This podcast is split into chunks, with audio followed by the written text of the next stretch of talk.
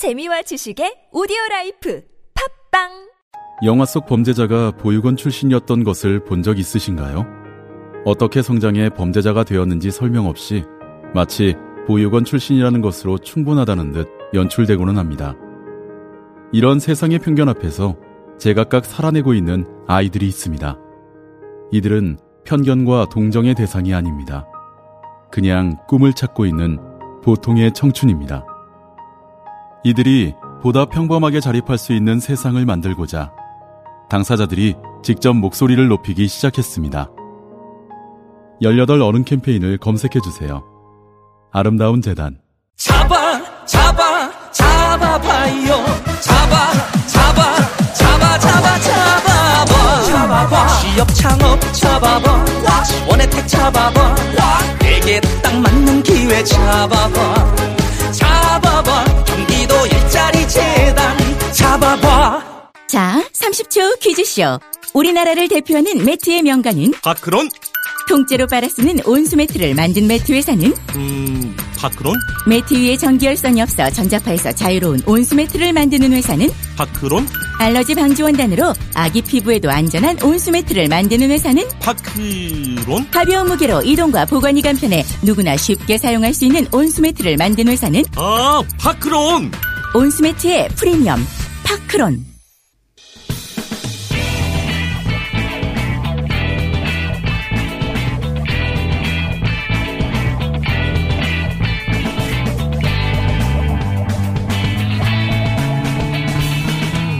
김어준의 뉴스 공장.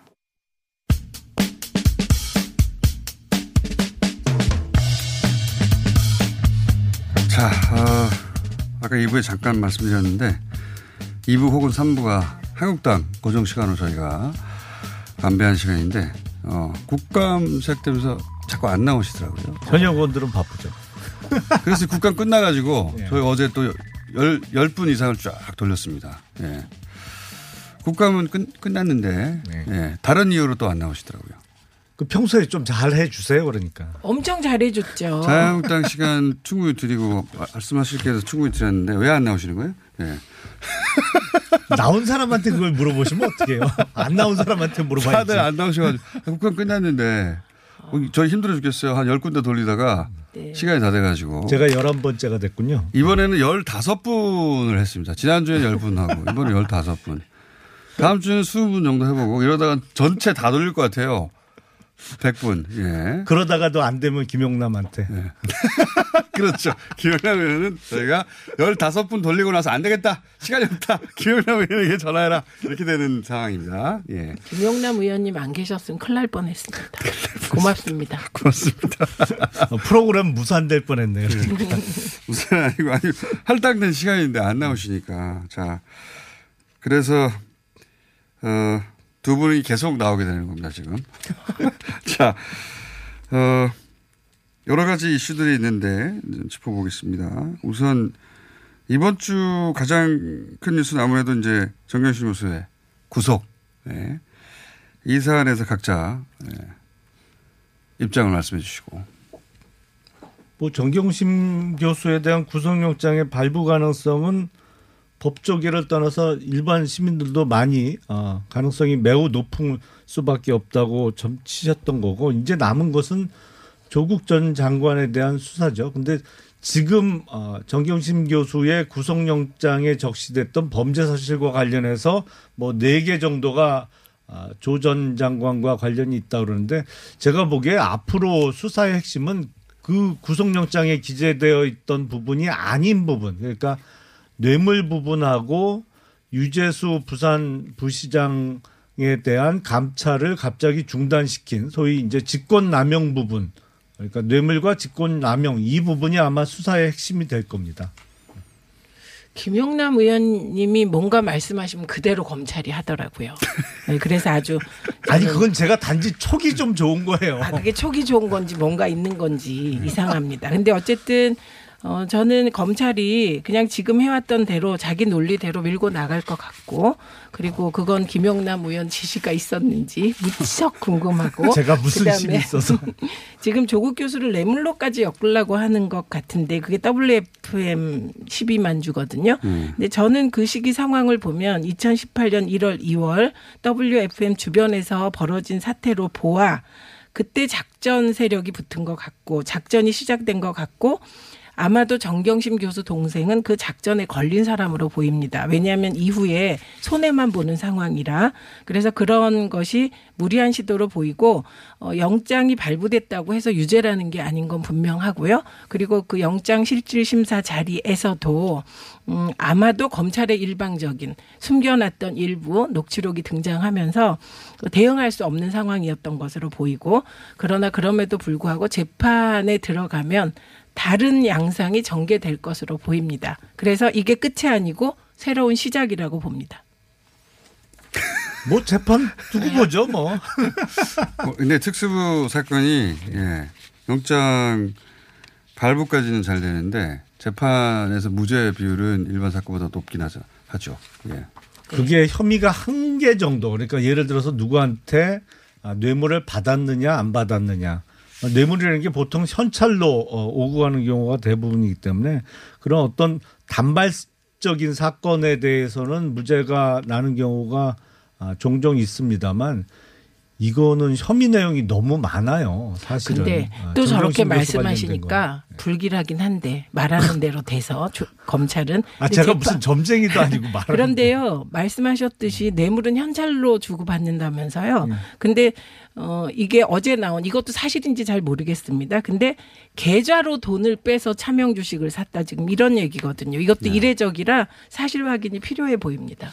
근데 이례적인 건 또 있죠. 사실은 어 돈을 뭐 금액이 한두 푼도 아니고 그게 12만 주만 해도 어 6억 원어치고 사실은 그때 WFM의 시세로 따지면 그때 주당 한 7천 원씩 갔으니까 훨씬 더 많은 돈이 갔어야 되는데 근데 희한하게 이거를 실물 질- 실물 증권을 받아서 그 처남 집에 보관을 했어요. 근데 요새 실물 증권을 그 그러니까 종이로 찍힌 인쇄된 증권을 받는 경우 거의 없거든요. 사실은 증권 예탁원에 다 전산상으로만 이렇게 기록이 되는데 그 경우 실물 증권 그것도 한두 푼어치도 아니고 당시 시세로 따지면 대략 한 어, 한 8억 원 상당의 주식을 실물로 받아서 그것도 처남 집에 보관을 했다. 이것도 이상하죠? 그러니까 액수가 지금 그거는 조국 장관이 사서 처남 집에 보관했다라고 단정하시고 말씀하시는데 아까 말씀하신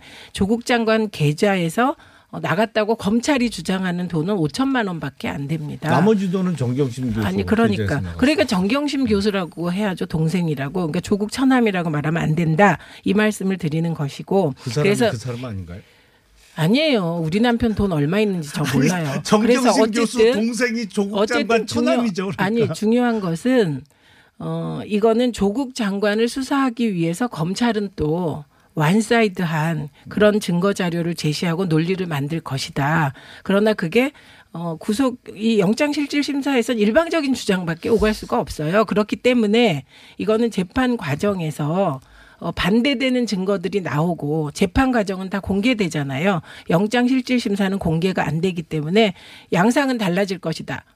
여기까지 하면 되지 않을까? 뇌물 관련해서 제가 한 말씀만 더 드릴게요. 아직 뇌물 언론에서는 관련했다고 전혀 그렇게 프레임 아니, 짜지 그러니까, 마세요. 아, 그 전혀 아직 거기까지는 나가질 못했던데 제가 주목하고 있는 부분은 사실은 그 WFM의 전 오너인 우국한 회장이 코링크에 무상으로 증여한 55억 원 상당의 네. 주식이에요. 근데 그게 아무리 봐도 우국한 회장이 55억 원, 그 한두 푼도 아니고 그걸 거저 줄 리가 없거든요. 없죠. 근데 그 자금의 원천이 아무래도 보기엔 상상인 저축은행에서 어, 인수해준 WFM의 전환사채가 그 돈이 된 것 같아요. 자금 원천이. 근데 상상인 저축은행은 그때 골든브릿지 증권을 인수하면서 대주주 적격성 심사에서 어, 문제가 되고 있었기 때문에 이 부분이 혹시 어, 대가성 내지는 연관성이 아. 있지 않을까? 이 아. 부분이 앞으로 검찰 수사를 통해서 밝혀져야 됩니다. 정말 말씀 잘하셨습니다. 멀리 가시네 굉장히. 예, 멀리 가셨고 멀리 굉장히 멀리 그. 우국한 사장, 우국한이라는 분이 낸 돈, 그걸 자꾸 조국 장관하고 연결시키는 그 프레임에 빠지셔서 그렇고, 이거는 그 55억이 무상인지 뭔지 밝혀지지 않았습니다. 그것부터 밝혀야 되고, 그쪽에서 또 다른 뭔가 작전이 있을 수 있겠죠. 조국 내와 무관한. 아니 그러니까 재무제표상 무상증여한 거로 돼 있어요. 아니 그러니까요. 어, 대가 그게 없이. 그 재무제표라는 것도 지난번에 또뭐 안 믿는다고 하신 적도 있잖아요. 그렇기 재무제표? 때문에 예 그러니까 저 무슨 말이냐면. 그러니까 이거는 근데 저- 제가 이 사안을 좀 자세히 알아가지고. 네. 예. 이거는 작전 세력이 있었다면 어, 우국한 회장의 왜냐하면 우국한 회장 어, 으로부터 출발한 200억대 대출도 일어나고 100억, 200억 이런 단위의 대출도 일어나는데 우국한 회장의 이익의 관점에서 봐야 되는데 우국한 회장은 왜 빠졌는가? 아니 그러니까 이 제가 드는. 의문도 그거예요. 예. 왜냐하면 이왜 구조에서?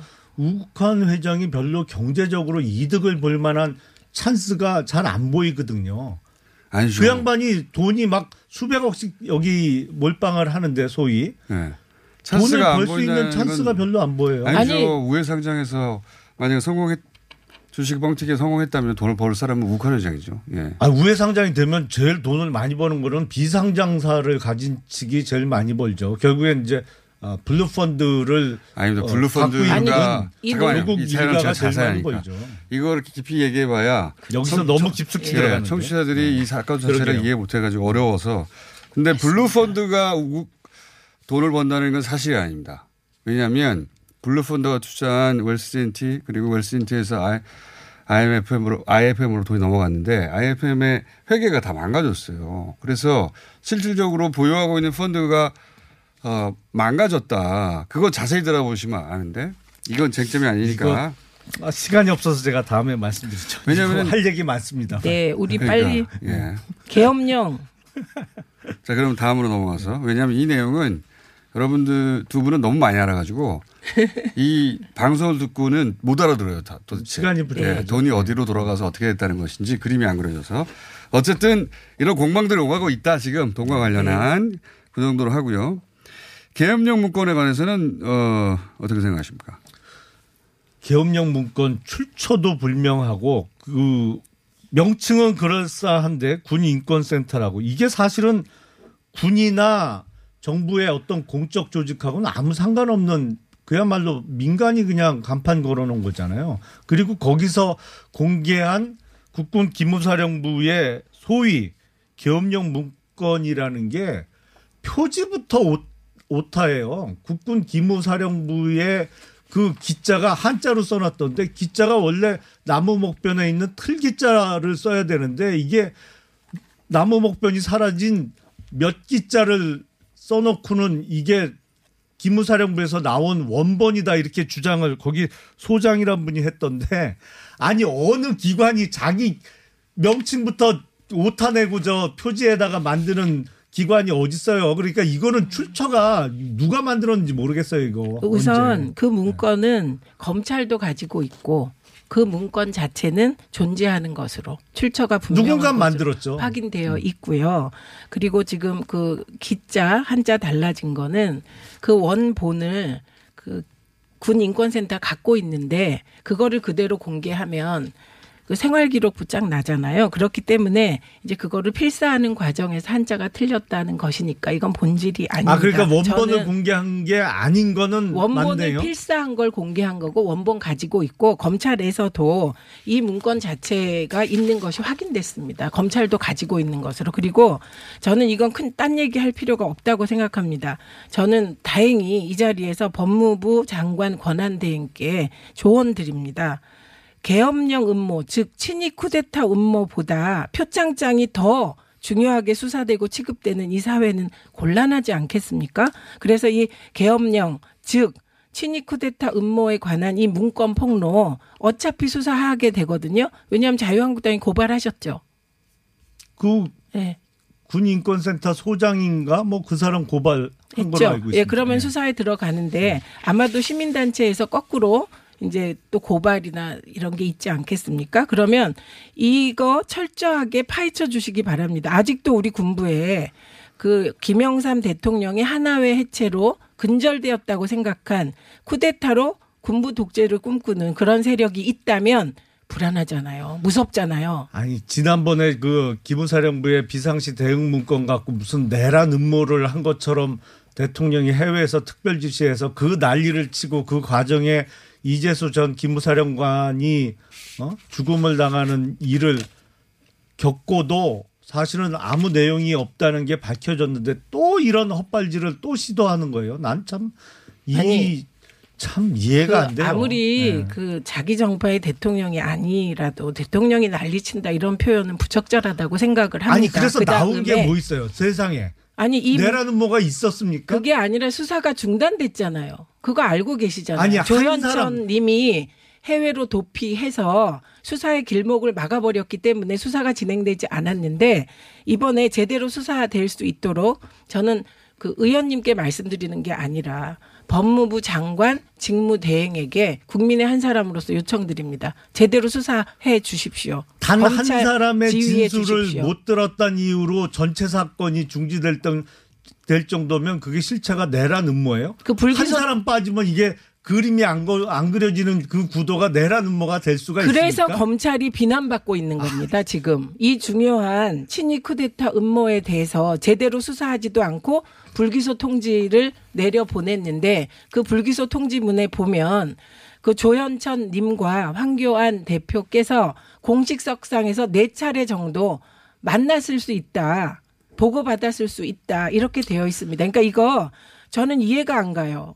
왜 자유한국당이 쿠데타 음모에 대해서 그걸 없었다고 하려고 하거나 이럽니까? 이거는 그냥 제대로 수사해라. 이게 정답입니다. 아, 여야 제대로 넘어. 수사해 보자고요. 그래, 네. 어, 있지도 않았던 쿠데타 음모를 자꾸 몰아가고 허위사실 퍼뜨리고 저 엉뚱한 사람, 저 군인 죽음으로 몰아가고 이걸 또 시도하겠다는 건데 이번에 아 정말 아니, 이건 정말 화가 납니다. 누가- 이 정도 되면 누가 군인의 죽음을 시도합니까? 아니 이재수 사령관이 왜 그러면 돌아가셨어요? 아니 그 얘기를 왜 꺼냅니까? 그 부분 사람의 죽음에 안 되지. 꺼내 사람의 죽음에 대해서는 다들 애도합니다. 근데 중요한 건 친위 쿠데타가 있었으면 더 많은 시민이 피 흘리고 죽어갔을 수 있었거든요. 그리고 이게 구체적인 예를 든 군부대 이동 계획까지 나왔어요. 국회에 대한 대응까지 나왔어요.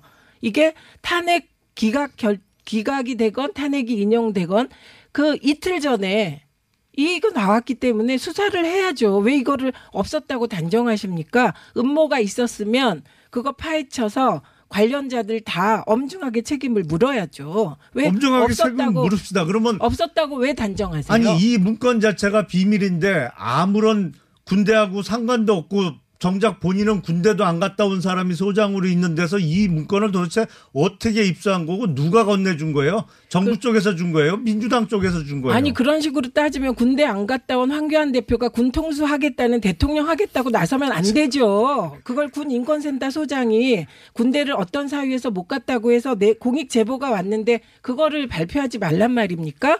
아니 공익 제보를 그래 누가 했다는 겁니까? 그러면 도대체 공익 제보자를 지금 어? 폭로하면 또 검찰이 그 사람부터 어떻게 하게요? 또왜 국정문란이다 김태우 전. 수사관은 기소했잖아요. 거기는 그거 공, 공익 제보 아니에요? 논리가 궁하시니까 갑자기 막 다른 걸 갖다 대는데 딱 하나입니다. 친위 쿠데타 음모가 있었으면 그리고 있었다는 문건이 있으니 그건 정파를 넘어 여야를 넘어 철저하게 수사해서 다시는 이런 음모가 드러나지 않도록 조치하는 게 옳다. 저는 이- 뭐 이게 정답 같아요. 있지도 않았던 쿠데타 음모를 마치 있는 것처럼 주장하면서 허위 문건 만들어서 퍼뜨리는 것 자체가 국정농단입니다. 그거는 아니, 지금 지금 지금 요. 새로 만들어낸 거는 인정하셨잖아요. 아니 만들어낸 게 아니고 경위에 대해서 네. 그러면 만약에 문건이 있어요. 원본 문건을 제보자가 등장해서 이거 내가 만든 거라고 그리고 자신의 신문을 밝혔는데 그분이 예를 들어서 기무사에 그 문건을 작성할 TF의 일원 정도가 됐다는 게 확인이 되면 그때는 이제 수사를 해도 됩니까? 이미 그 부분에 대해서 문건에 대해서는 수사를 했죠. 그리고 어, 표창장 조현천 얘기. 전. 사령관이 미국 가 있다는 이유로 해서 전체 사건이 지금 실체를 알 수 없는 상태가 됐어요. 일단은 그거 자체도 코미디인데 아까도 말씀드렸습니다만 한 사람 빠졌다고 내란 음모를 있는 있었는지 없었는지 모르겠다고 하는 것 자체가 그게 내란 음모가 될 수 있는지도 의문입니다만 비상시 대응 문건의 내용을 갖고 이게 쿠데타를 시도했다? 아니 시도가 아니, 아니라 이것도 음모가 나가 있었다. 너무 나간 거죠. 아니 의원님, 저는 이해할 수가 없습니다. 쿠데타 음모가 있었다. 그러면 그 기존의 의원님의 태도를 봐선 어 그거는 철저하게 수사해야 된다 이러면 끝일 것 같은데 왜 쿠데타 음모가 있었다는 거에 대해서 그거를 없었다고 하려고 하시는지 모르겠고 문건의 진위를 믿지 않으시는 거예요. 아니 그 아니 문건의 그거는 내용 아니 자체도 검찰에도 있다고 합니다. 아니 그러니까 그 예. 문건의 내용 그래서 자체도 저는 지금 하고 싶은 얘기는 국도의 혼란 상황이 오는 비상 상황이 되면 군이 국가 안보를 지키기 위해서 어떻게 할 것이냐를 계획을 짜본 거잖아요. 아, 그게 군이 짤 게 아니고요. 그게 그건 기무사가 짤? 것도 아니고 합참이 해야 되는데 기무사가 했다는 것 자체가 이건 음모라고 봅니다. 근데 저는 이걸 계속 끄시는 이유가 혹시 나경원 대표의 패스트트랙 수사받은 의원들 표창한 것과 그다음에 그 공천 가산점 주는 것까지 못 나가게 하시려고 이러시는 거죠. 진도가 아, 진도 나가요, 그럼 진도, 진도 나가요. 나가. 표창장으로. 아, 진도 나가요. 아니 오랜만에 민주당 쪽에서 지금 유리한 그쵸. 이슈가 나와가지고 최민희 의원이 한 두 달간 방어만 하다가 공격을 하고 싶어 하셔가지고 그쵸. 예. 해보세요 한번. 네, 우선 두 너무 달간 당하기만 했다가 네. 예. 너무 일찍 샴페인을 터뜨렸다. 나경원 대표가. 그리고 표창장 주는 그 장면. 그 다음에 봉투까지 어떻게 이렇게 사진을 찍습니까? 물론 정치가 너 죽고 나 살자는 게임이긴 해요. 그런데 그 놀부심보를 다들 속으로 감춰왔습니다. 그동안엔. 근데 나경원 대표 체제에 와서 이제 최소한 정치가 그 나 잘났고 저, 저 사람 못났다. 그렇게 해서 선거에서 뽑히는 게임이라는 거 숨기기라도 했었는데 노골적으로 드러내는 거잖아요. 그 어떻게 표창장을 줄 수 있으며 이럴 수가 있습니까? 정말 너무 창피했습니다. 저도 사실은 그 어쨌든 조국 후보자 청문회 대책 TF의 일종의 해단식을 하는 어, 자리였는데 예. 어디 가까운 데 가서 점심이나 한 끼 먹으면서 뭐 의원님도 테이프의 일원이었잖아요. 예. 저도 받았어요. 축하드려요, 의원님. 아니 그 아. 심각한 문제가 근데 그거 그랬구나. 봉투까지 다 사진에 찍혀갖고 기사에 나는 바람에 아니 그 행사에 기자들을 불렀으니까. 아니 그러니까 네. 와이프까지 금액을 알더라고요. 난 미치겠어요 진짜. 그리고 저 그런 돈은 그런 나경원 걸좀 조용히 줘야지. 나경원 대표 개인 돈입니까? 그 비용은? 개인이 준 겁니까? 상품권 아니었나요? 음, 상품권이요. 그렇죠. 예. 그 상품권의 출처는 어딜까요? 상품권에 출처요? 그거 제가 물어볼게요. 당- 나중에. 당에서 했겠죠. 아니 그래서. 예. 어디 국회 근처 이제 식당 가서 점심이나 먹- 먹으면서 덕담하고 이렇게 했으면 더 좋았을 것 같은데 그러니까 평소에 안 하던 거 하면 꼭 이렇게 탈이 나요. 표창장은 일종의 패러디처럼 한 거겠죠. 예, 그죠?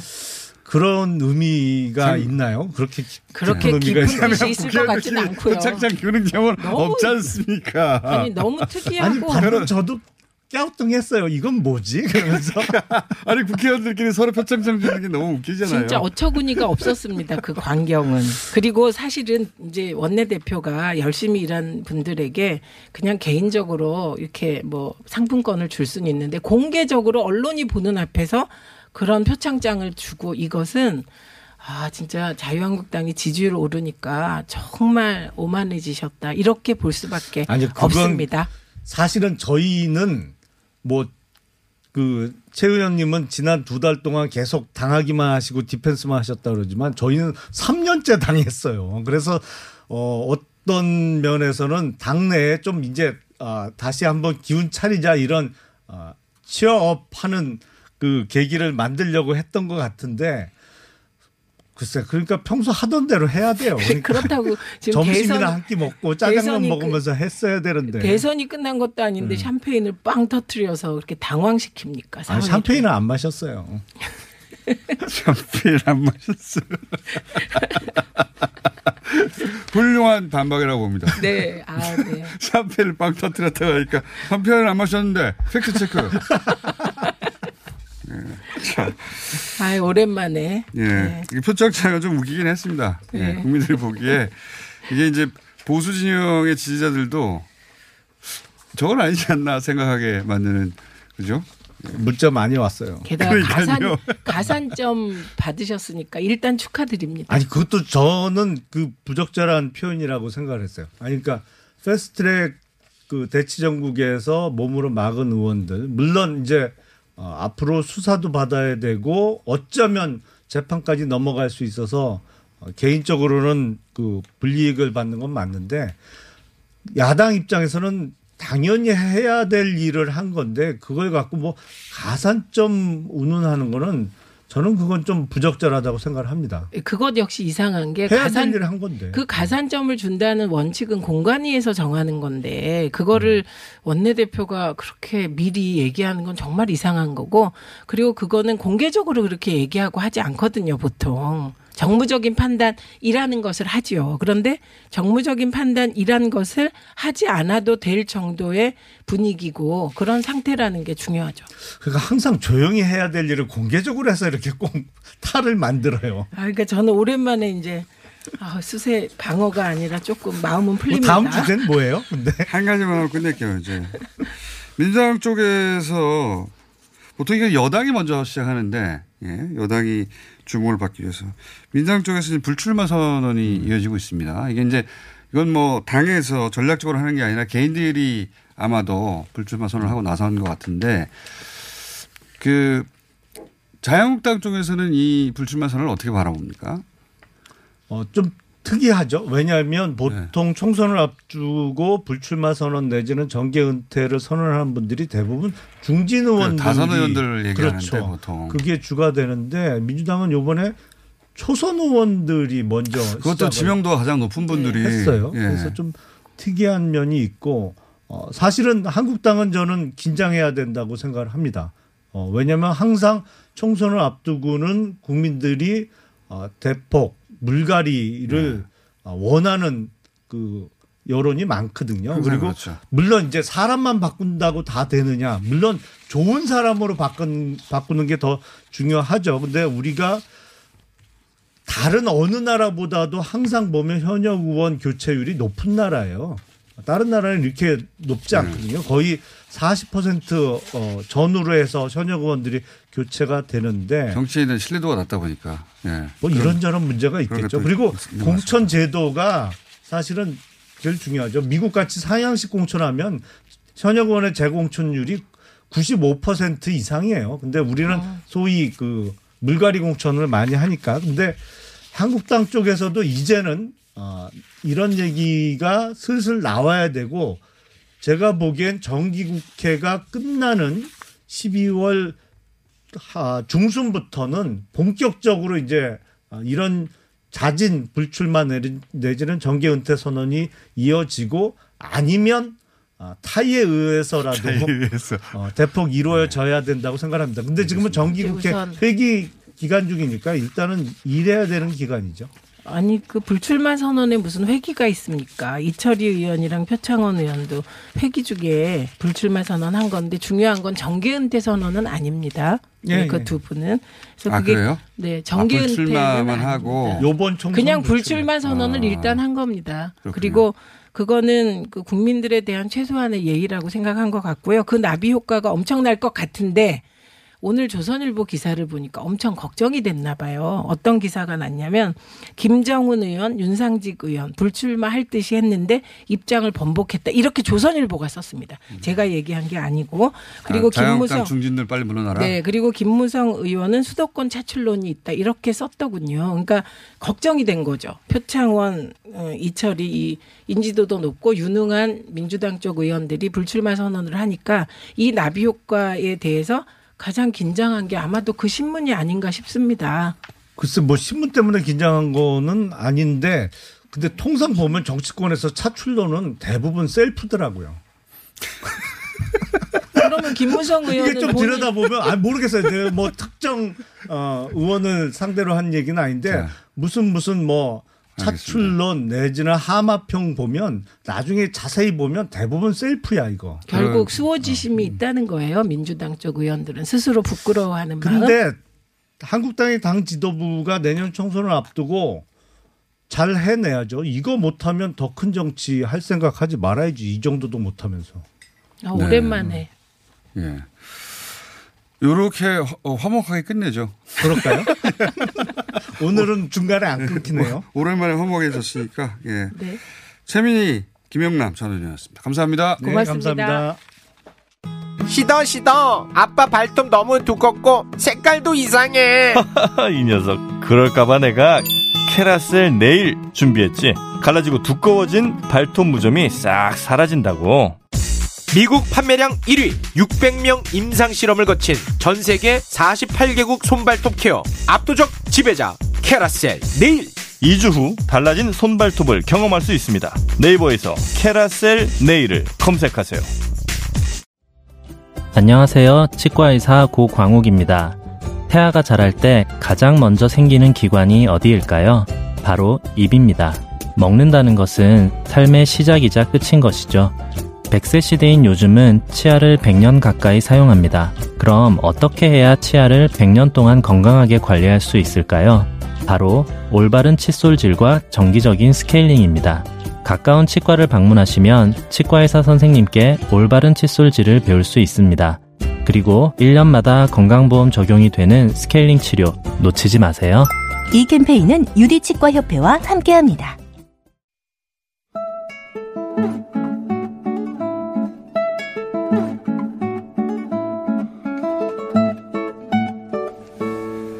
자, 금요일 중품격 음악 시간입니다. 중품격.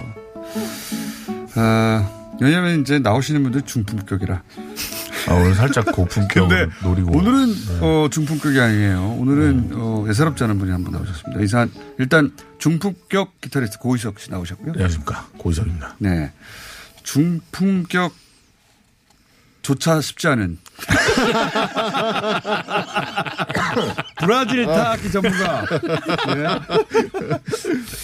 어, 20대인데 당뇨를 걱정하시는 손원진 어, 퍼커셔니스트. 안녕하십니까 손원진입니다. 예.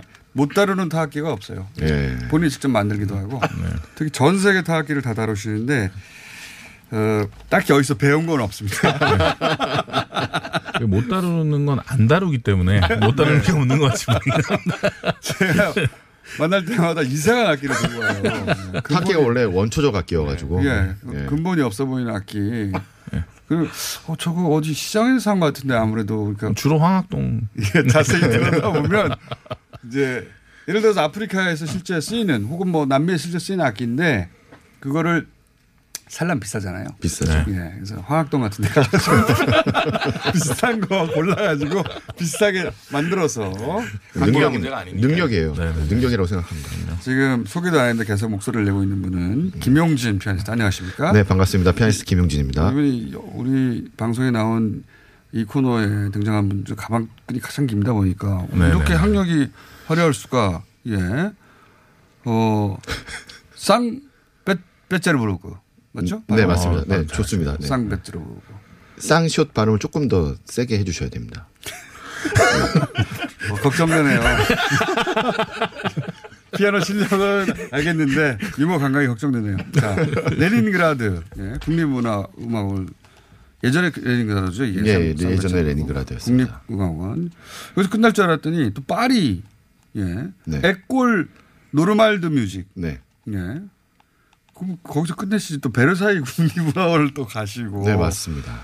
또 스트라스부르 국립문화원도 가시고 네, 맞습니다. 쇼핑하셨어요 국립문화원? 국립문화원을 몇 군데를 하셨어? 다 거기서 박사, 석사, 네. 박사를 하고 나서 또 그 박사 후 과정이 있어요 음악도? 없습니다.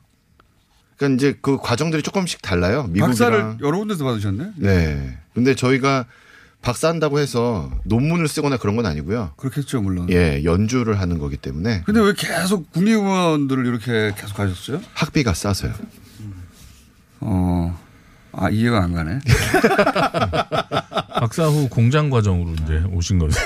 어, 그리고 나서 어 뭐 콩쿨 입상도 하시고 프랑스 뭐 스페인 여러 군데 돌아다니셨네요. 제가 이렇게 듣기로는 사실 그런 프로필들을 원래 그렇게 잘 자세하게 설명 안 해주시잖아요. 왜냐하면은 그렇게 자세히 소개할 만한 프로필이 없었어요. 이때까지.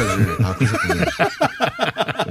근데 유난히 프로필이 아주 화려합니다. 제가 여기 와서 굉장히 황공한 그런 대접을 받는 것 같아서 말씀을 너무 많이 하시네. 원래 자, 말씀 잘하세요. 말씀을 잘하시고 지금 어, 서울사이버대 겸임교수로 계시고 그리고 아 뭐 많습니다. 건우회 조직위원, 예무스 멤버, M극장 대표. 건우회가 뭡니까? 저희 남자 피아노로 이제 이루어진 아, 단체예요. 남자 피아니스트? 네, 남자 피아니스트. 왜 모였어요? 어, 처음에는 건반으로 우정을 다져보자. 그래서 왜요? 건우회. 처음에는 이제 조기 저희 같은 느낌. 네. 조기 모여서 뭐 합니까? 그러니까 후배들끼리 모여서 밥 먹고 이제 뭐 술이라도 한 잔 하고 이렇게 하다가 네. 우리가 이렇게 먹고 즐기는 것만 하지 말고 조금 더 생산적인 걸 해보자 네. 해서 후배들 선배들 모아가지고 건우회를 만들었어요. 그래서 뭘 하나요? 그래서 연주회도 하고 네 사람들한테 이제 그 후학도 가르치고 콩쿨도 원래 하고 연주회는 각자 하잖아요. 각자 하죠. 근데, 근데- 남자들끼리만 모여서 하는 연주회는 없었습니다. 어, 예를 들어서 몇, 몇 분입니까? 14명. 14명이 한꺼번에 피아노를 연주한다 그런 것도 해요? 네. 아, 14명이? 네. 14 아, 동시에는 아직 안 해봤어요. 14명 동시에는 아직 안 해봤습니다. 14명이 그럼 차례차례 하는 거예요? 한 4명씩 묶어가지고요. 아, 4명이 한꺼번에 연주를 네네. 한다? 네. 8명도 어, 가능합니다. 피아노를 4명이 한꺼번에 연주하면 어떻게 돼요? 어, 궁금하시면 한번 오시면 되고요. 보통 홀이 다 떠나갈 거라고 얘기를 하더라고요. 분- 사람들이. 어, 그 재밌, 그 특이한, 재밌을 것 같다. 특히나 네 이. 피아노라는 악기가 되게 큰 악기잖아요. 물리적으로 다루려면 남자들이 좀 유리하거든요. 근데 저희 건우의 홈페이지나 이렇게 들어가서 보시면 제가 그 중에서도 좀 얇은 편입니다. 그 사진을 보고 있는데, 네. 이거 헬스클럽 다니셔야 되는데, 다들.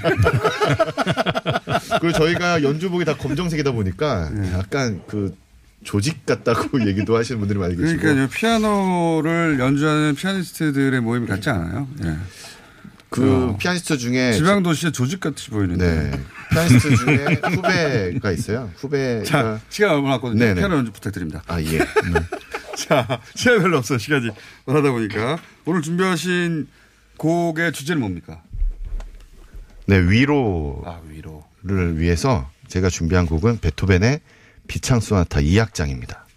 부탁드립니다. 네.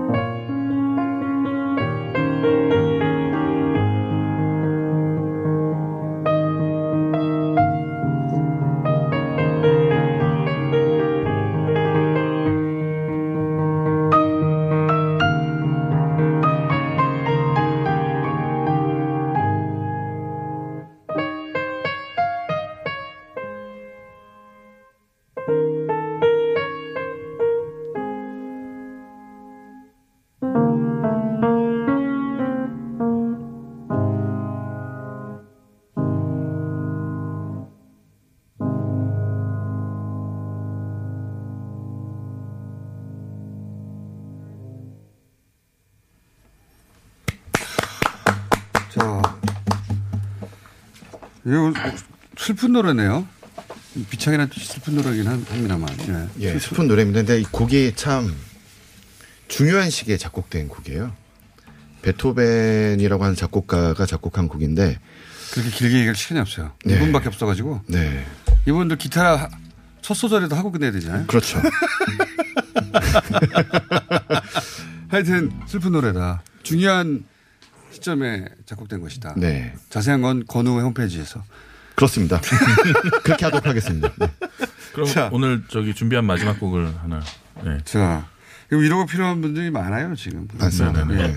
승리를 만끽하신 분들은 토요일 날 광화문으로 가시면 되고요. 맞습니다. 위로가 필요하신 분들은 토요일 날 여의도로 가시면 됩니다. 네. 자, 악기 소개하고 연주 마지막으로 해볼까요? 오늘 뭐 조기 껍데기 들고 오시고 네, 전복이랑 전복 어린 굴, 어리굴이죠. 어리굴 껍데기. 진짜 있는 악기예요? 네, 이거 그 사실 어, 외국에는 없습니다. 외국에는 없습니다. 이거 언제부터 어, 있는 악기예요? 어, 어제부터 있는 악기고요. 언제부터 있는 악기? 네, 이건 소리 좀 내지 봐주세요. 예. 이런 그리고 또 옆에 있는 건 뭡니까? 그 채. 채로 이건 정말 최고요. 안에 유리 구슬을 넣어서 파도 소리가 나게 하는 악기입니다. 자, 빨리 연주 부탁드립니다. 같이 하시는 거죠? 예. 자, 시작.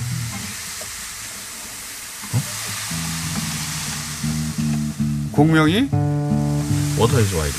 Water Is Wide.